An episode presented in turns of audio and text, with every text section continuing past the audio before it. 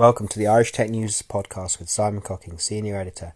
I'll be doing a series of interviews with people at the cutting edge of green tech, clean tech, and anything else that we think is interesting and worth listening to for you guys, our listeners. So, today on the Irish Tech News podcast, we are talking to someone that you guys would be extremely familiar with. Would you like to introduce yourself, Simon?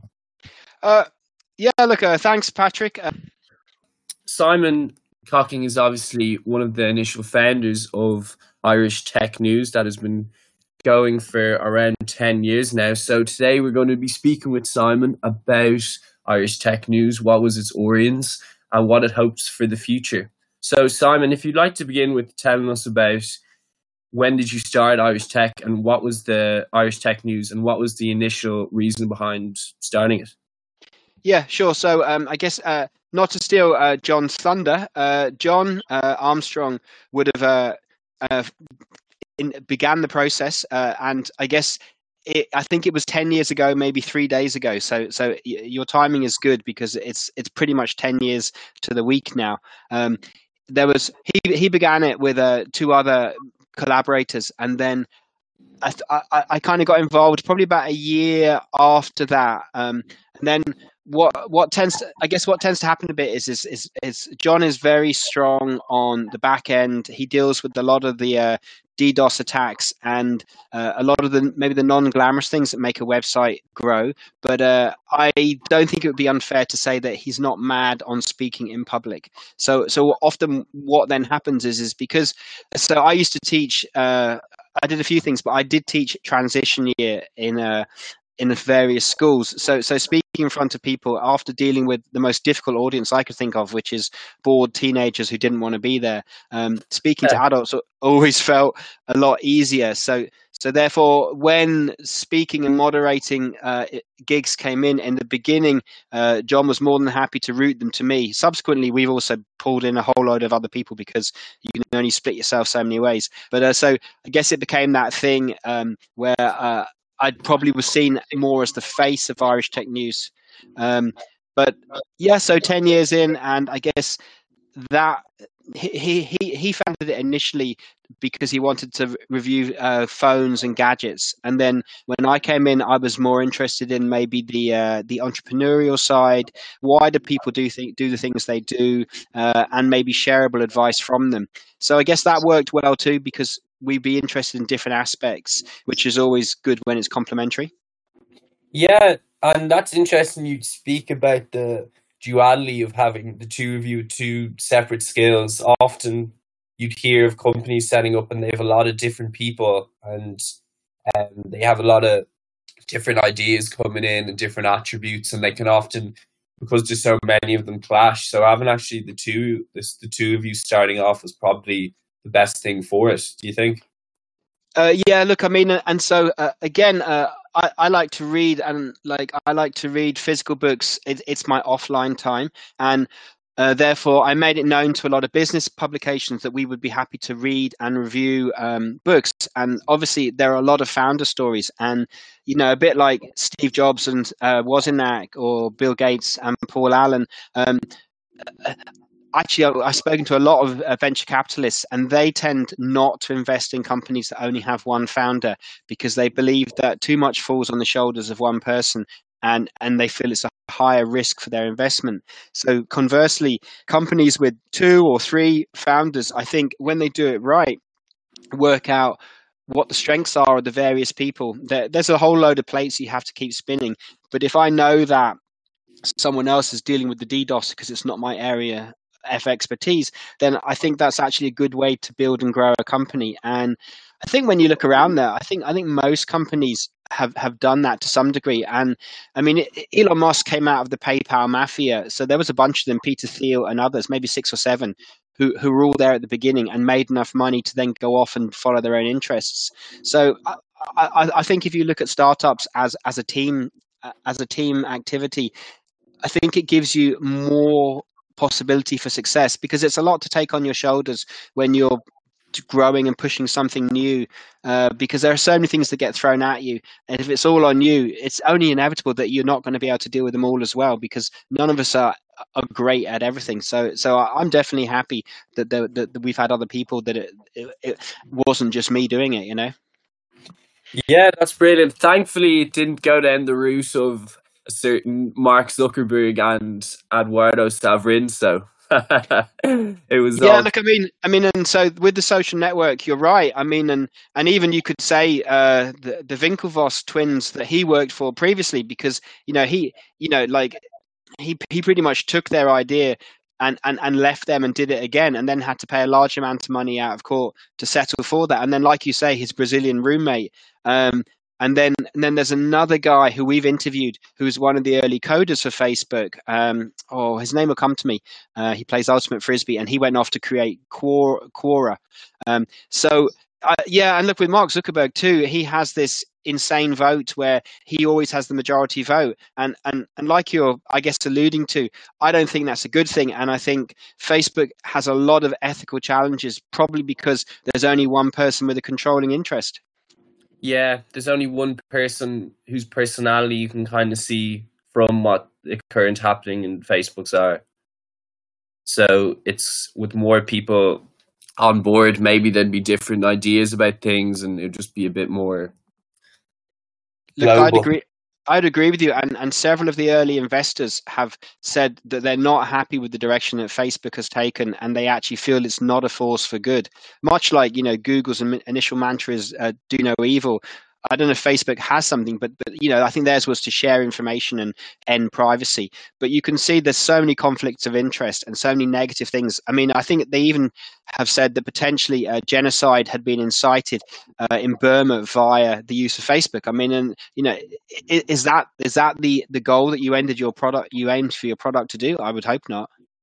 Obviously, of course, sure. When Facebook, the whole point of Facebook was to connect people with one another, and then obviously as things grow, they begin to manipulate, and that's almost the problem of it to begin with.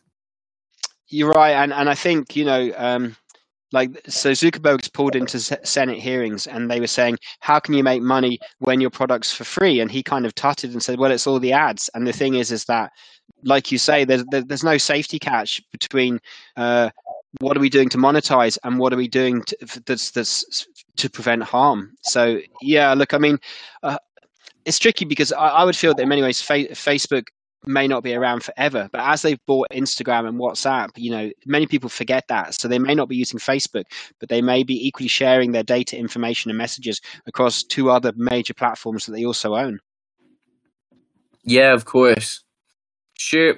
Moving on to the next question. Um so, what would have been the reasons behind starting Irish Tech? What inspired you to make a website about Irish tech news and global tech news?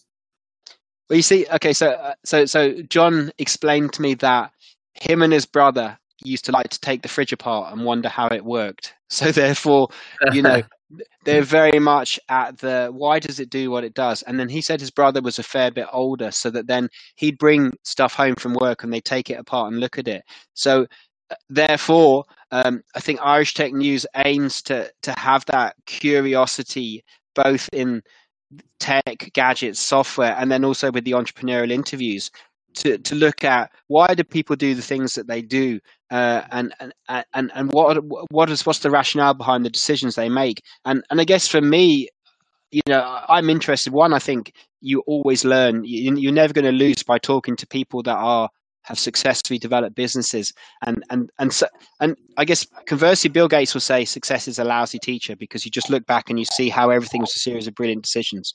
Uh, but ideally if you can have some some analysis on what you're doing, then potentially uh, you also see the bits where oh well that actually didn't work so well. And and in all the interviews that that I do, I I'll often try to ask them what would you have done differently, you know, just to unpick that thing and not just deliver uh, an untrammeled narrative of success, but to say well what were the bumps in the road, and and I think that ideally makes for shareable, interesting content, and and that's ideally the rationale behind it. Um, and also we try to cover a very wide range of topics because there's this concept of the long tail that uh, a few of your stories each day and each week will be big hitters but often 50% of our traffic will be stories that could be six months to three years old but they were found because the title was evergreen.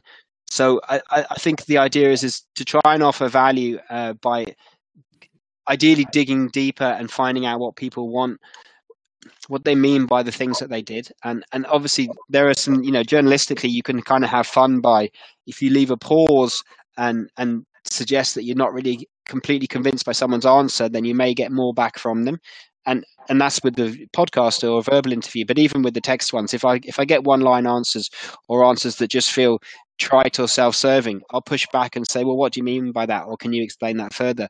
Because because i want i want it to be useful to other people yeah no you're dead right and then when you think about like from um, my experience of writing for irish tech tech covers such a broad range of topics like ranging from as you said business innovation to global tech it's a very um it's a very topic that you can just dive straight into encounter a lot of things you didn't you wouldn't have initially expected. Like when- I, I, I, think you're right, and, and and it's taken us into social media. We've done Conor McGregor. It's taken us into surfing. Uh, uh Ireland's best female surfer, Easkey Britton, also has a PhD in something to do with water. So so actually, you know, the science, the tech, and the sport and you know nature are, are, often actually intertwined which makes sense you know it's a false dichotomy to have arts and science. Um, so so i think you know irish tech news is an interesting and handy title because because you can kind of be all things to all people um, and it enables us to experiment to see what what resonates with people. And and so we have done we've done blockchain internet of things um, a very wide range of topics uh, and I guess like we live where we live and we are in the time that we are. But the technology, it's hard to find an area that isn't impacted by the things that as humanity we've discovered and learned. So I think it's a constantly moving area, but can be applied to almost every aspect of our lives. Yeah, I have to agree. Just moving on to the topic of your background. So, so you said um, you'd started off as teaching transition year students, which is a fate I wouldn't want to impose onto many people. But before doing, um, before getting into that, what would you have been involved in, and what have, would have been your current your interests? Sure. Um, so I, I, can chunk it into three areas. So, so my first degree was uh, American Studies, majoring in history. So uh, I was a history major, um, and then I did a master's in development economics, uh, looking at how to achieve development in Asia, Africa. Uh, the terminology has constantly changed. They were called less developed countries. They were called the third world, but that was obviously seen as derogatory. Um, from that, I did a year in Central America to try and get some practical experience. And and back in the day in the 90s the way you'd make money is as you do TEFL. So we would do voluntary work with the Red Cross we'd do some development work and then you'd you'd, you'd teach English and that was that was the go-to source for employment around the world. Um, yeah. so I so I did TEFL for about eight years between Central America uh, in Spain in Madrid and then in Ireland and and that was okay. But because my master's was in development studies uh, with an environmental aspect, I, I, did want to eventually try and do environmental education. So we um, definitely tried to do that in Dublin in the nineties, but but there wasn't much interest, appetite, or understanding into the value of it. But there there was a lot of social deprivation issues, so there was a lot of community development funding. So basically, uh, we found ways to do environmental education under community development remit, and they were like as long as you're engaging with children from disadvantaged areas, women's aid, uh, marginalized groups, then then we'll fund your projects. And so that worked. And then from that, we were commissioned by the the Ballymun uh, Regeneration BRL um, company um, to help green the regeneration of Ballymun. So so so that gave us uh, like a, I did it for about 10 years where we, we did a back of an envelope. It would be good if there was a farmer's market, if there was tidy towns, if there was polytunnels, if there was gardening. Uh, how could you make the regeneration sustainable? And development, basically. Yeah, yeah, community development with an environment with a, with a sustainability focus. I mean, all of this now sounds quite logical and rational, but when they were drawing the plan up in 2000, they, they didn't have any tangible projects to be able to roll this forward. So so we did that, and and and it's interesting because about three years ago, I met up with the guy who mentored us to do this. So we, in, in effect, had a, like a, a 17 year review of the projects and everything that had come off.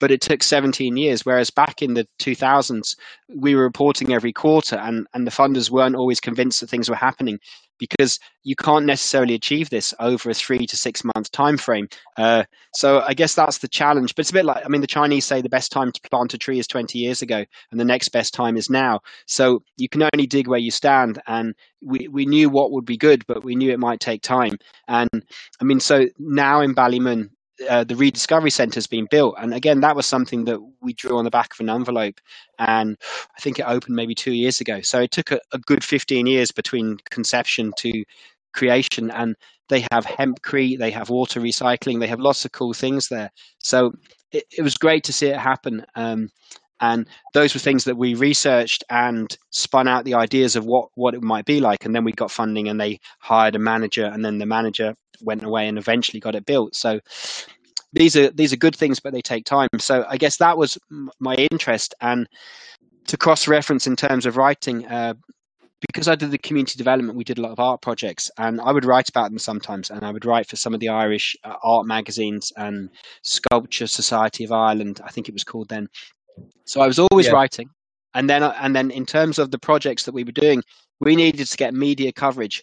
So so almost a bit like. Uh, when people move into PR, we were in effect writing about the project in a way that we would hope would be captured and covered by the media. So there's almost there's always perhaps two sides to the coin. You're either in the media writing about stuff or you're in projects that, that, that need to get media coverage and you're working out ways to get covered by the media.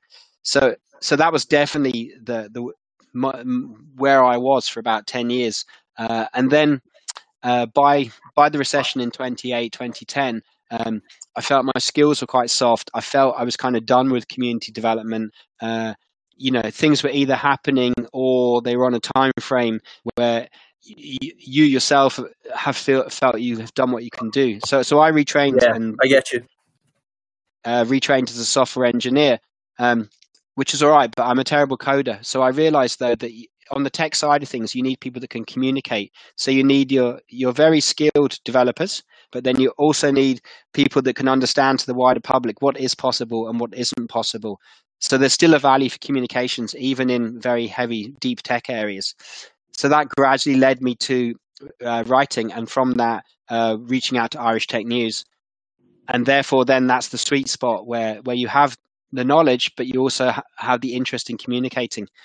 And then, therefore, I guess I flipped the fence and I went from being somebody to trying to get coverage in the media to being somebody writing about it to disseminate information to other people.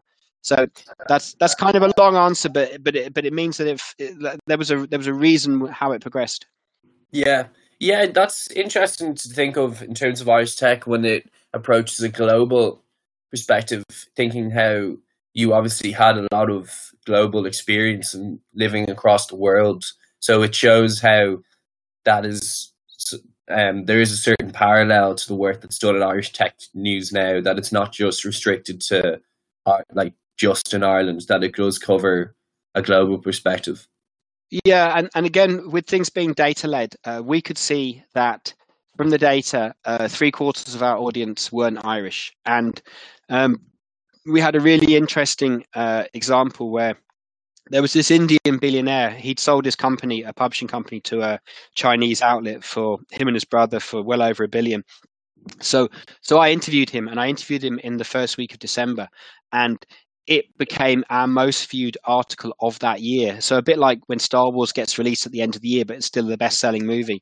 This article only had three weeks of that calendar year, and yet still had more traffic, and most of the traffic was coming from India. Now, obviously, if you write about an Indian billionaire, eh, on one hand, that's a no-brainer. India, billion people, great audience, uh, good good level of English, good enough to read it, and this was driving tra- driving traffic to our site. So this showed that, like you say, we didn't necessarily have to have anything about Ireland. We didn't even have to say, "Have you ever been to Ireland?" You know, like it was more, "Who are you? What do you do? What are your successes? What's your plan? Uh, what are your insights?" And and therefore, Irish Tech News is maybe both a challenge and also an opportunity in terms of a name because when it suits we can be irish and when it doesn't suit we're just somebody who interviewed some an indian billionaire on an irish website. And when your traffic is on that situation overwhelmingly not irish then then the irish aspect becomes irrelevant if you have good content. Yeah and that's so important even in terms of as you said trying to gain media attention because so many like media is so fast. And then if you're moving trying to obviously get cover as much audience as you can you do have to go global not just marginalize yourself to report like staying in ireland. Yeah yeah like you say and look when when when you hit google or whatever search engine you're using uh, you you, you generally read the results on the first page and you're not particularly geographically searching you're looking for the most relevant results to the to the to the, to the question that you've posed here. So so like you say yeah i mean i mean it doesn't matter where we're based to create the content and equally therefore uh, it doesn't matter where your audience is as long as you have an, a good and growing audience. Yeah. So then moving on um just in terms of what roadblocks do you think yourself or John encountered as you went about this journey for Irish Tech News? Like what you, you mentioned there, how you had a career change at the start of the 2008 recession, turning into software development. So clearly, and most as most things do, it it's quite rough before it becomes smooth. So, what roadblocks would you guys have encountered when starting the website? Uh, definitely roadblocks. Uh, uh, what this is one not about when starting, but but since COVID and the lockdown, uh, the number of DDoS attacks we had went up massively, and and so the shorthand reason for that is is there's more script kiddies at home with nothing to do, so they try and knock your site over. So you know, um, an aspect of of your growth is is your profile grows, which is good. But as your profile goes, then it's like John McAfee, the antivirus uh, developer. He sold it, but he he created it. Uh, he says that many hackers see him as the badge of honor to attack. So he's always getting attacks on his phone, his email account, everything he does, because he seemed to be the go to person to knock over. Because if he created the antivirus and you're a hacker, you want to take out the person who built that. And so, similarly, for us, you know, um, we were endlessly getting DDoS, which is a denial of service attack, where they uh, you marshal a load of bots and send a million messages to the site, and it knocks the site over. Um, so so therefore you are always going to face this challenge as you grow. Um, but that doesn't make it trivial. It's still a can be a real pain in the neck. And so we used the downtime during lockdown to do things at the back end to to be able to uh, identify non-human traffic. Because obviously uh, non-human traffic can often be bots and can be bad, but it's not always bad because you have spiders that crawl your site to rank it for Google's algorithm because the higher you come up the algorithm, the better you do in searches. So not all non-human traffic is bad, but the denial of service ones are. So so this is a roadblock. It's a constant roadblock. Uh, but for now, we have uh, much better. Like the site doesn't get knocked over nearly as often because we've uh, managed to filter out a lot of the bots. So I think that that's that's typical and symptomatic. Um, that would that would be the, the, the, biggest one because if you're not up and the people can't see your content, then then your traffic's not going to go anywhere. So, um, what other ones? Um, I guess maybe further more years behind than now, uh, we'd often get trolled, and so you'd be the whole discussion about don't feed the trolls. And and and the thing is, is that as humans, you're you're often more struck by the one negative comment than the ninety nine positive comments. And so I guess yeah. So I guess part of that, I mean, and and John, I think would have had more detachment on that than I would. I would have been, I guess, I'd probably be more determined to wade in and explain why the troll was wrong. But as always, it's very hard to reason with unreasonable people, and therefore you have to factor in is is the critique is the critique valid? If it is, go away and try and fix their their critique. Uh, is the critique just narky? Uh, does it need a reply? And what kind of reply does it need? And how much time and energy do you give it? And so I guess those are things that you always need to be weighing up and evaluating about how much time and energy you give to people. And I mean, somewhere I've come across, you have energy vampires. So again, a bit, and this is perhaps a bit like dealing with transition year. Uh, I, I, think teenagers are unconsciously programmed to aim to get a response out of adults. So trolls, in some ways, are perhaps a bit like that. That they're just looking to wind you up, and if you reply in any shape or form, they've already basically won because they've won. Yeah, it's just classic, even in terms of banter you'd have with friends and family. So, so those are definitely some of them. Um, oh, I think we could almost have a whole chat, but I'd have to go away and think about the best roadblocks. You know? Yeah, of course. So then, okay. So on to the next question. It was something you actually asked me when we were speaking. Um, what would, in terms of adaptations to then modern media, what um different changes has Irish Tech News have to take has had to take over the last say 10 years since you started? Okay, well, I think we haven't had to, but what we've done is is we've been an early adopter on a few things. So so one of the cool things that we've had for oh, over a year now is we have a plugin that turns all text to audio. So that means at the top of every article that, that, that is written, you can choose to just listen to that and you know it's a plugin. Uh, I th- I always think it would be cool if it had like Samuel L. Jackson or Werner Herzog's voice, or maybe Bob Dylan. you know, or, or and, the classic Morgan Freeman. Yeah, yeah. You know, so so we don't we don't quite have uh, automated uh, personalized AI voice, but we do have the plugin that renders all text to audio. So, so uh, I think I think for us the paradigm is not what we've had to do, but what we can do to put ourselves above our rivals. And so that's definitely one that has worked, works really well, and people like. Uh, although sometimes then it's not really a troll, but they say, "Oh, why can't the voice boy this be this or that?" And you know, because you, you can't control the gender of the voice. So so that's definitely worked. Um, another one is is that equally all text articles on the site get mirrored over to an iTunes uh, site as well for podcasts. So, so, so this is a podcast. This is voice, but equally anything that's text also gets flipped into a listenable content too. So the goal is is to make your content work as hard as possible to be consumable in the way that your reader listener wants to. So if they want to listen to your article that you've written while walking the dog that's something that we can offer to them by you, you, flip over to the iTunes site and you listen to the audio version of it. So therefore, one article, but available on many sites. Not everyone does that, but by us doing that, we are increasing the ways that people can engage with our content, which obviously is a no-brainer. So, so I think that's another one that is working well. Um, the fact that we're doing more podcasts um, we have four years of data and so we started we've been doing it but now we're looking at what works well what's the optimal time what's the what are the optimal topics what's the optimal time to publish uh, and how do you push and share it in the best way and length and everything.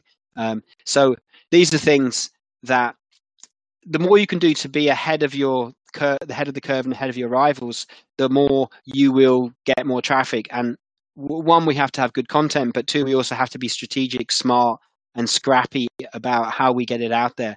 And and equally um, the optimizing of the content not keyword stuffing but intelligent optimization of content means that often like for like content that we have and the Irish Times have will often rank above them because we've taken the time to optimize the content before getting published, which is something that you've helped us with. And so these these are smart, small wins. But but when you have less resources, you have to you have to compete and you have to use the tools out there. And if you can move faster than a larger, more monolithic company, then it makes sense to do that. So I guess that, that there's a strategy behind it, and and we're going to openly try to do whatever the next good thing is that comes along as well. Of course, I'm sure a lot of people out there would be very surprised if they listened into the Irish Tech News and heard a certain Donald Trump read them out their article. I think they'd be deeply traumatized and may never come back. of course, that would be the initial reaction. Um, so on to just then the last question. Obviously, in the last few months, a lot of um, speculation and talks been brought about the media due to certain documentaries, such as Netflix's The Social Dilemma, mm-hmm. it basically brings into account all the issues that's wrong with social media and the different traffic that's pushed towards us daily. So, what would you say your thoughts on? on what What would you say your thoughts are on the current situation of digital media? And like, is it going in a positive direction or a negative direction?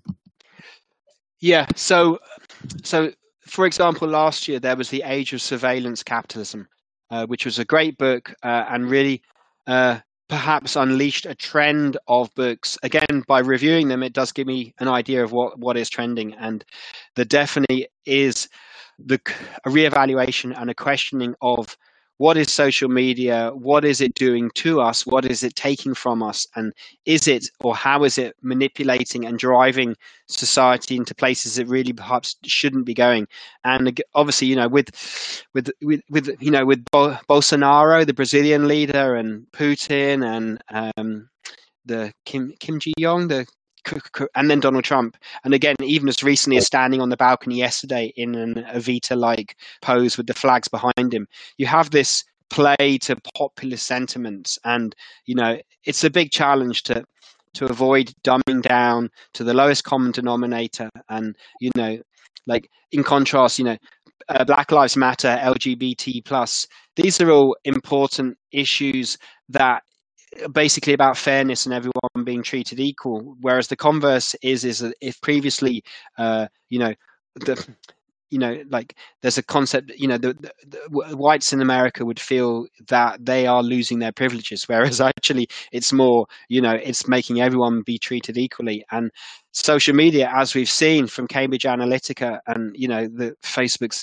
deeply unethical selling of people's data has been has been used for inappropriate goals. So, you know, most books I get coming in, or maybe every second one, is is articulating this. And you've got two things. One, you know, th- this has just happened. That we, we we've jumped into this place uh, without it being regulated or managed. And you know, tech companies are having more influence over our lives than than they should do. But it's been a land grab, and surveillance capitalism would make would very much articulate this and uh, put put illustrate the problem we're in. And like you say, with the Netflix documentaries, um, there's there's a growing awareness that that what we have now isn't right and needs to be done differently. And and obviously, you know, say with Trump, you know, he'll scream out fake news, but fake news is basically a shorthand for I don't like what you're saying because it doesn't suit my version of reality.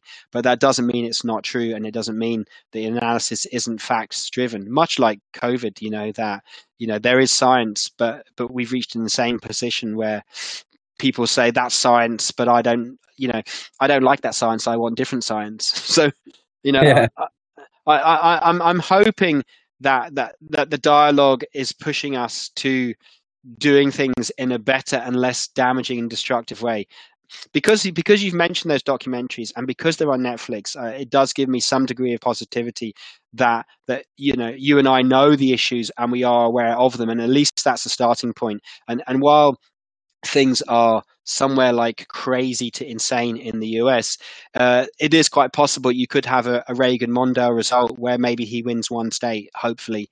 And hopefully we could be moving to a time by January because again, you know, climate change hasn't gone away. You know, we still have massive problems globally, uh, and this is almost a bit of a diversion. You know, but but we need to turn things around fast because if we don't, you know, we're going to be putting ourselves into extinction.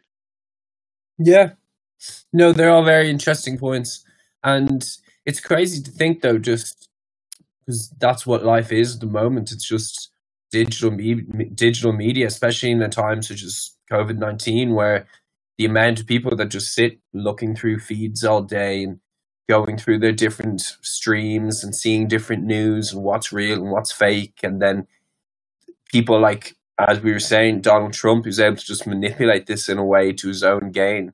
So it is a terrifying time to be alive, I would say. But then hopefully, due to the digital advancements that are available, that it's also a time that could potentially be more beneficial to us. Yeah, exactly. I mean, yeah, I, I wouldn't want to be um, doom and destruction on this because equally, digital hopefully enables us to do real time fact checking and therefore you know if someone says something, I mean, so Boris Johnson had a hilarious one maybe yesterday, the day before, where he said, "Oh, back in the day, people used to say that wind turbines couldn't blow the skin off a rice pudding," and then people immediately said, "No, that was you that said that seven years ago. So, so he, so he was creating a straw man of a negative comment while forgetting that he was the person who had said it. So, so in that way, I think we can look at real time fact checking as a way to say, no, that's wrong, that's utterly wrong, and I'm not going to let, I'm going to hold you to that. And and therefore, you know, like I guess humanity has always been you know good and evil humanity can do very bad things to each other and it can also it also has a, a communal uh, social side to it as well.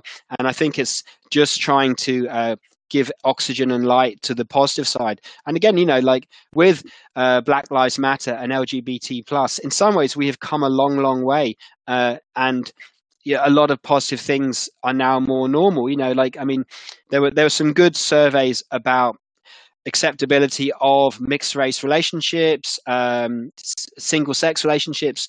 Uh, you know, like Ireland went from being what would be considered to be a very conservative country to, yep, let's have the marriage, let's bring it in. And you of course, it makes sense because it was articulated in terms of, as a granny, would you let your grandchild marry the person they love?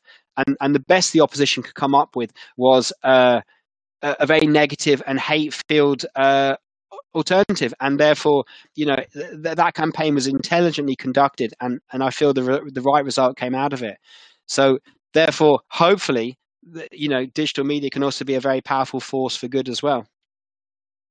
Yeah, that's brilliant. I think that's everything I was going to ask you, Simon. awesome. Thank you very much. No worries. We hope you enjoyed that podcast, and we will be bringing you more across as diverse and interesting a range of stories as we can find.